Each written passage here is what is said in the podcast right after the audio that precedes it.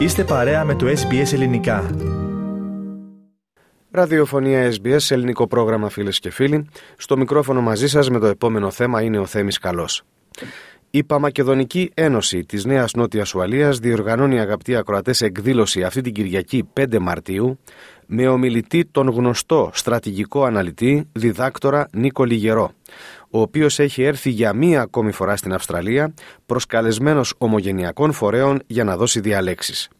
Την Κυριακή θα αναπτύξει το θέμα «Η σημασία της ελληνικής γλώσσας στη σημερινή κοινωνία και ως δεύτερη γλώσσα». Η εκδήλωση θα είναι στη μία το μεσημέρι στο οίκημα της Παμακεδονικής Ένωσης και στην αίθουσα Camelot Lounge που βρίσκεται στη γωνία των οδών 103 Railway Parade και 19 Markville Road στο προάστιο Markville. Στους παρευρισκομένους θα προσφερθεί κέρασμα. Για πληροφορίες οι ενδιαφερόμενοι μπορούν να τηλεφωνούν στον αριθμό 0400 112 020.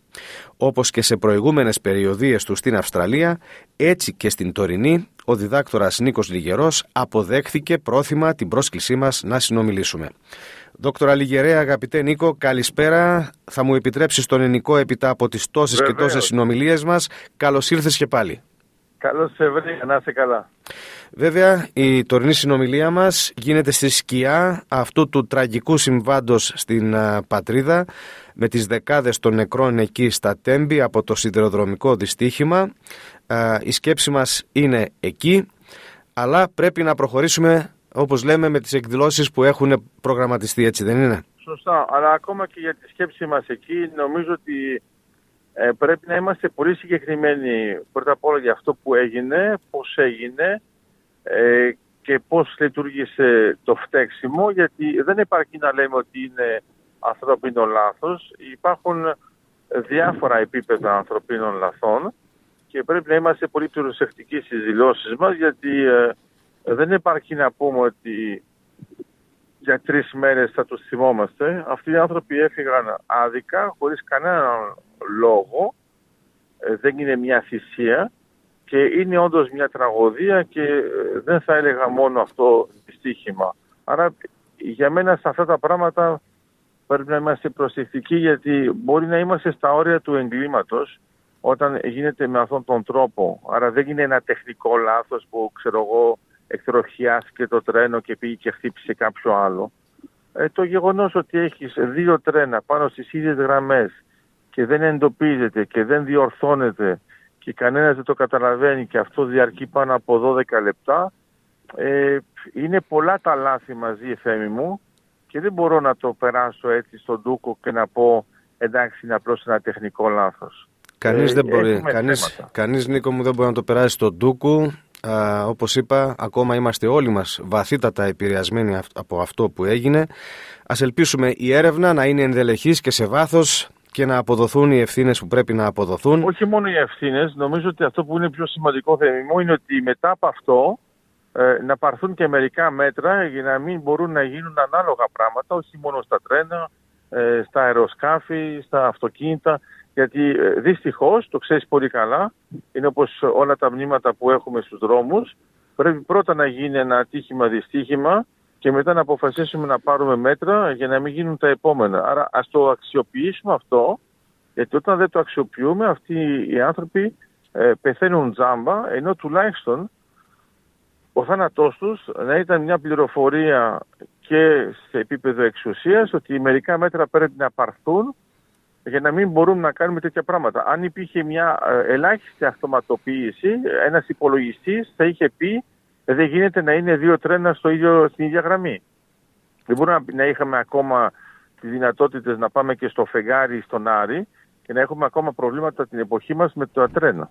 Μακάρι να γίνουν όλα αυτά που είπες. Τώρα, εφόσον την Κυριακή θα είσαι μαζί μας και θα μας μιλήσεις για τη γλώσσα μας, για τη γλώσσα μας θα σε ρωτήσουμε και εμείς στη συνέχεια. Ανα, αναφέρεσαι στην σημασία της ελληνικής γλώσσας στη σημερινή κοινωνία. Είναι στο πρώτο σκέλος του θέματός σου. Αναφέρεσαι διεθνώς στην θέση της γλώσσας μας, στα κέντρα όπου υπάρχει και ακμάζει ελληνισμός, πώς ακριβώς και να μας πεις αν μιλάς κυρίως για τα νέα ελληνικά. Ε, πρώτα απ' όλα μιλάω για τα δύο. Δεν, μιλάω και για τα αρχαία και για τα νέα. Δεν μπορώ να τα διαχωρίσω γιατί είναι ένα ενιαίο πλαίσιο. Δεύτερον, ε, μιλάω πιο πολύ για ένα εργαλείο που έχει σχέση με τον εγκέφαλο, αλλά δεν κοιτάζω το πρόβλημα ε, με μια κοινωνιολογική προσέγγιση σε σχέση με τα δημογραφικά. Το κοιτάζω σαν ένα ε, ερώτημα που μπορεί να θέσει οποιοδήποτε ε, πολίτης και διανοούμενος στον εαυτό του.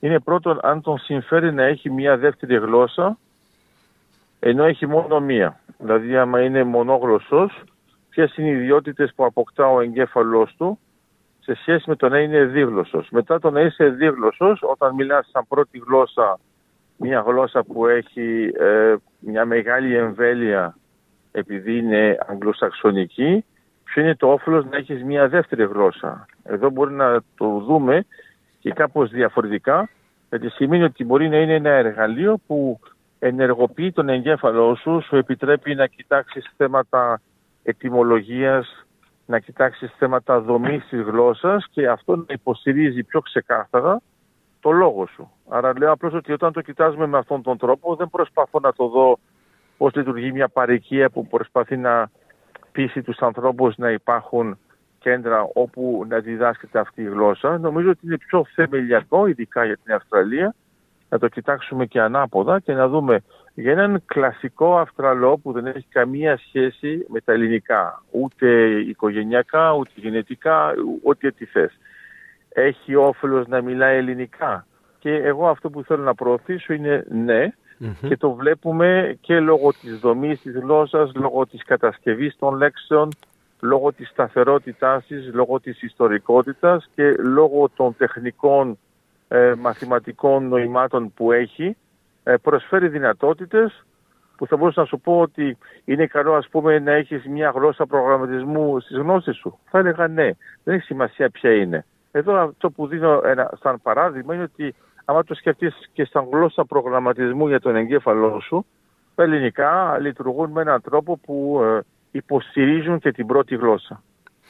Νίκο, θα επιμείνω λίγο σε αυτό που μας αναπτύσσεις ναι, και μάλιστα το, το κάνεις, το πράττεις και επιστημονικά. Για εμάς τους Έλληνες, τους γηγενείς ομιλητές αν θέλεις, δεν ξέρω αν ευσταθεί ο όρος, εσύ θα μου πεις. Η, ναι, ναι, μια χαρά. η ελληνική έχει την κύρια θέση, είναι η μητρική μας γλώσσα. Διεθνώς όμως, έχει απήχηση και δεν μιλώ μόνο για την Αυστραλία. Υπάρχουν άνθρωποι που τη μαθαίνουν και αν γνωρίζεις σε ποιες χώρες η ελληνική βρίσκει έτσι περισσότερο ανταπόκριση. Πρώτα απ' όλα υπάρχουν πολλοί άνθρωποι που παραδοσιακά τις, τη μαθαίνουν στην Ευρώπη.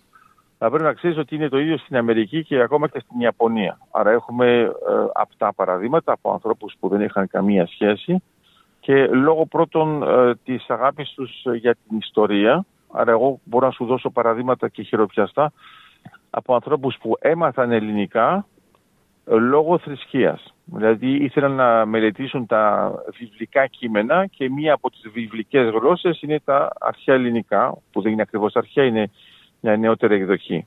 Α, εφόσον είναι μετά τα αραμαϊκά. Μετά το άλλο είναι ότι υπάρχει όλη η προσέγγιση σε σχέση με την αρχαιολογία και τις επιγραφές που αναγκάζονται οι αρχαιολόγοι να κοιτάξουν πώς είναι αυτά τα πράγματα, άρα τα μαθαίνουν. Και αυτό που βλέπουμε ότι αυτοί που μαθαίνουν τα αρχαία σιγά σιγά θέλουν να μάθουν και τα νέα γιατί θεωρούν ότι είναι μια συνέχεια.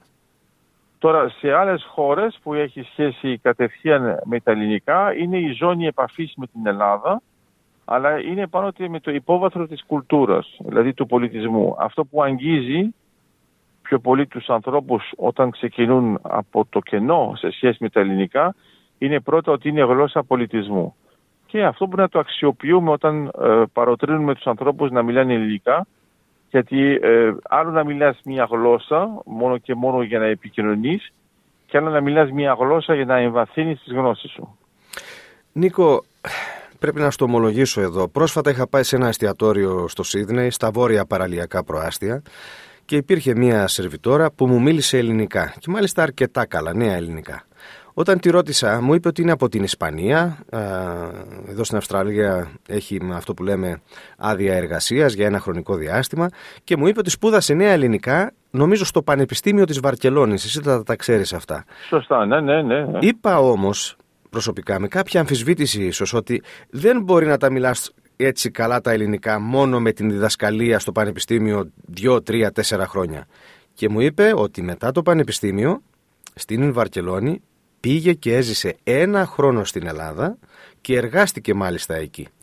Και εδώ θέλω την εκτίμησή σου. Και αν θέλεις για τα δικά μας τα παιδιά εδώ, τα αυστραλογεννημένα.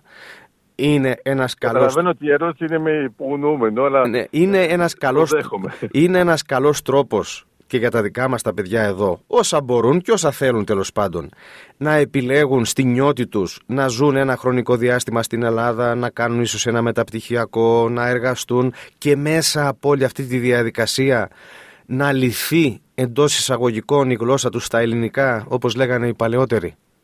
Είναι το καλύτερο. Είναι τόσο απλά. Στη γλωσσολογία το λέμε εμβήθηση. Πώς το λέτε; Το, ε, θα το λέγατε εσείς ε, immersion εδώ. Εμβι... Εμβάθυνση είπες πώς ακριβώς είναι; Εμβήθηση. ε, εμβήθηση. Δηλαδή ε, μπαίνεις στο βυθό. Ε, δεν είναι εμβάθυνση, είναι ότι μπαίνεις εντελώς μέσα και μπαίνεις σε ένα χώρο που δεν μπορείς να μιλήσεις με άλλη γλώσσα. Μάλιστα. Ε, τότε ο εγκέφαλος λειτουργεί διαφορετικά. Είναι εντελώς διαφορετικά να μαθαίνεις, ας πούμε, πώς να αγοράζεις ψωμί και να πηγαίνεις σε ένα φουρνάρικο που πρέπει να το αγοράσεις εσύ. Ε, τώρα δεν καταλαβαίνει τι λες, δεν καταλαβαίνει την προφορά σου και πρέπει να είσαι πολύ ε, πιο ξεκάθαρος. Άρα λέω απλώς ότι αν αυτό το ζήσεις, ε, ακόμα και μαθηματικά, άμα κάνεις, ας πούμε, δύο ώρες ελληνικά την εβδομάδα και δεν το ζεις καθημερινά, όταν ξαφνικά θα πας στην Ελλάδα και θα το χρησιμοποιείς 24 ώρες το 24ωρο, ε, αυτό το γλωσσικό πεδίο δράσης, αναγκαστικά ο εγκέφαλο σου περνάει σε ένα άλλο στάδιο και το λέμε συχνά ότι ε, το crash test φαίνεται όταν ο εγκέφαλος αρχίζει να ονειρεύεται στην άλλη γλώσσα. Άρα το ερώτημα που πρέπει να θέσουμε και στα δικά μας τα παιδιά όταν μαθαίνουν ελληνικά, όπως το λες εδώ στην Αυστραλία, είναι ε, πότε ε, έχουν το πρώτο τους όνειρο στα ελληνικά. Τότε υπάρχει μια αλλαγή φάσης για τον εγκέφαλο και θεωρεί ότι αυτή είναι μια γλώσσα η οποία είναι φυσιολογική για τη δράση του. Ε, αυτό ξέρουμε ότι η εμβήθηση όταν γίνεται ε, σε μια άλλη χώρα που βέβαια θα μπορούσε τεχνικά να είναι και αλλού αρκεί να υπάρχουν Έλληνες ομιλητές. Στην Ελλάδα βέβαια είναι ακόμα πιο εύκολο. Ε, τότε ε, θα λύσει τη γλώσσα αλλά το πιο σημαντικό είναι ότι ο εγκέφαλος θα θεωρεί ότι είναι φυσική γλώσσα. Γιατί το ερώτημα που πρέπει να θέσουμε πάνω και στο μυαλό των παιδιών μας είναι αν ο εγκέφαλος θεωρεί ότι είναι φυσική ή τεχνητή και λόγω τεχνολογίας πρέπει να χρησιμοποιηθεί. Τι εννοώ με αυτό; Όταν μιλάς με έναν υπολογιστή δεν θεωρείς ότι είναι άνθρωπος. Άρα όταν το κάνεις αυτό μόνο, μόνο και μόνο κάπου κάπου, μόνο για να αντιμετωπίσεις συγκεκριμένα προβλήματα, ο εγκέφαλος μετά by default ξαναέρχεται σε άλλη γλώσσα, π.χ. τη μετρική, σε άλλη γλώσσα που γνωρίζεις καλύτερα. Αυτό που έχει σημασία είναι να μην μπορείς να έχεις την διαδικασία αυτήν και κατά συνέπεια όταν λέμε ότι είναι καλό να έρθουν, είναι καλό να έρθουν αλλά να μην βρίσκονται σε ένα περιβάλλον που μπορεί να μιλήσουν άλλη γλώσσα. Αυτό λέμε εμβήθηση στην γλωσσολογία. Δηλαδή να μπορούν να μιλάνε μόνο σε μία γλώσσα για ένα χρονικό διάστημα που μπορεί να είναι από μερικές εβδομάδες σε μερικούς μήνες. Μάλιστα. Αυτό αλλάζει ριζικά τον τρόπο σκέψης για τη γλώσσα και είναι πολύ καλό. Μου άρεσαν πάρα πολύ αυτά που είπες. Από μια συζήτηση μαζί σου δεν μπορεί να λείπουν τα εθνικά θέματα, αλλά δεν έχουμε σήμερα, τώρα, την ώρα για να την κάνουμε αυτή τη συζήτηση. Θέλω δέσμευση λοιπόν ότι μέσα στα προσεχή 24 ώρα, στις αρχές της άλλης εβδομάδος, θα σε έχουμε και πάλι μαζί μας, αυτή τη φορά να μιλήσουμε για τα εθνικά μας θέματα. Τι λες; Θα το χαρώ, θα το χαρώ. Δεσμεύομαι από τώρα. Λοιπόν, σε ευχαριστούμε για σήμερα. Καλή επιτυχία την Κυριακή και θα τα πούμε και από κοντά.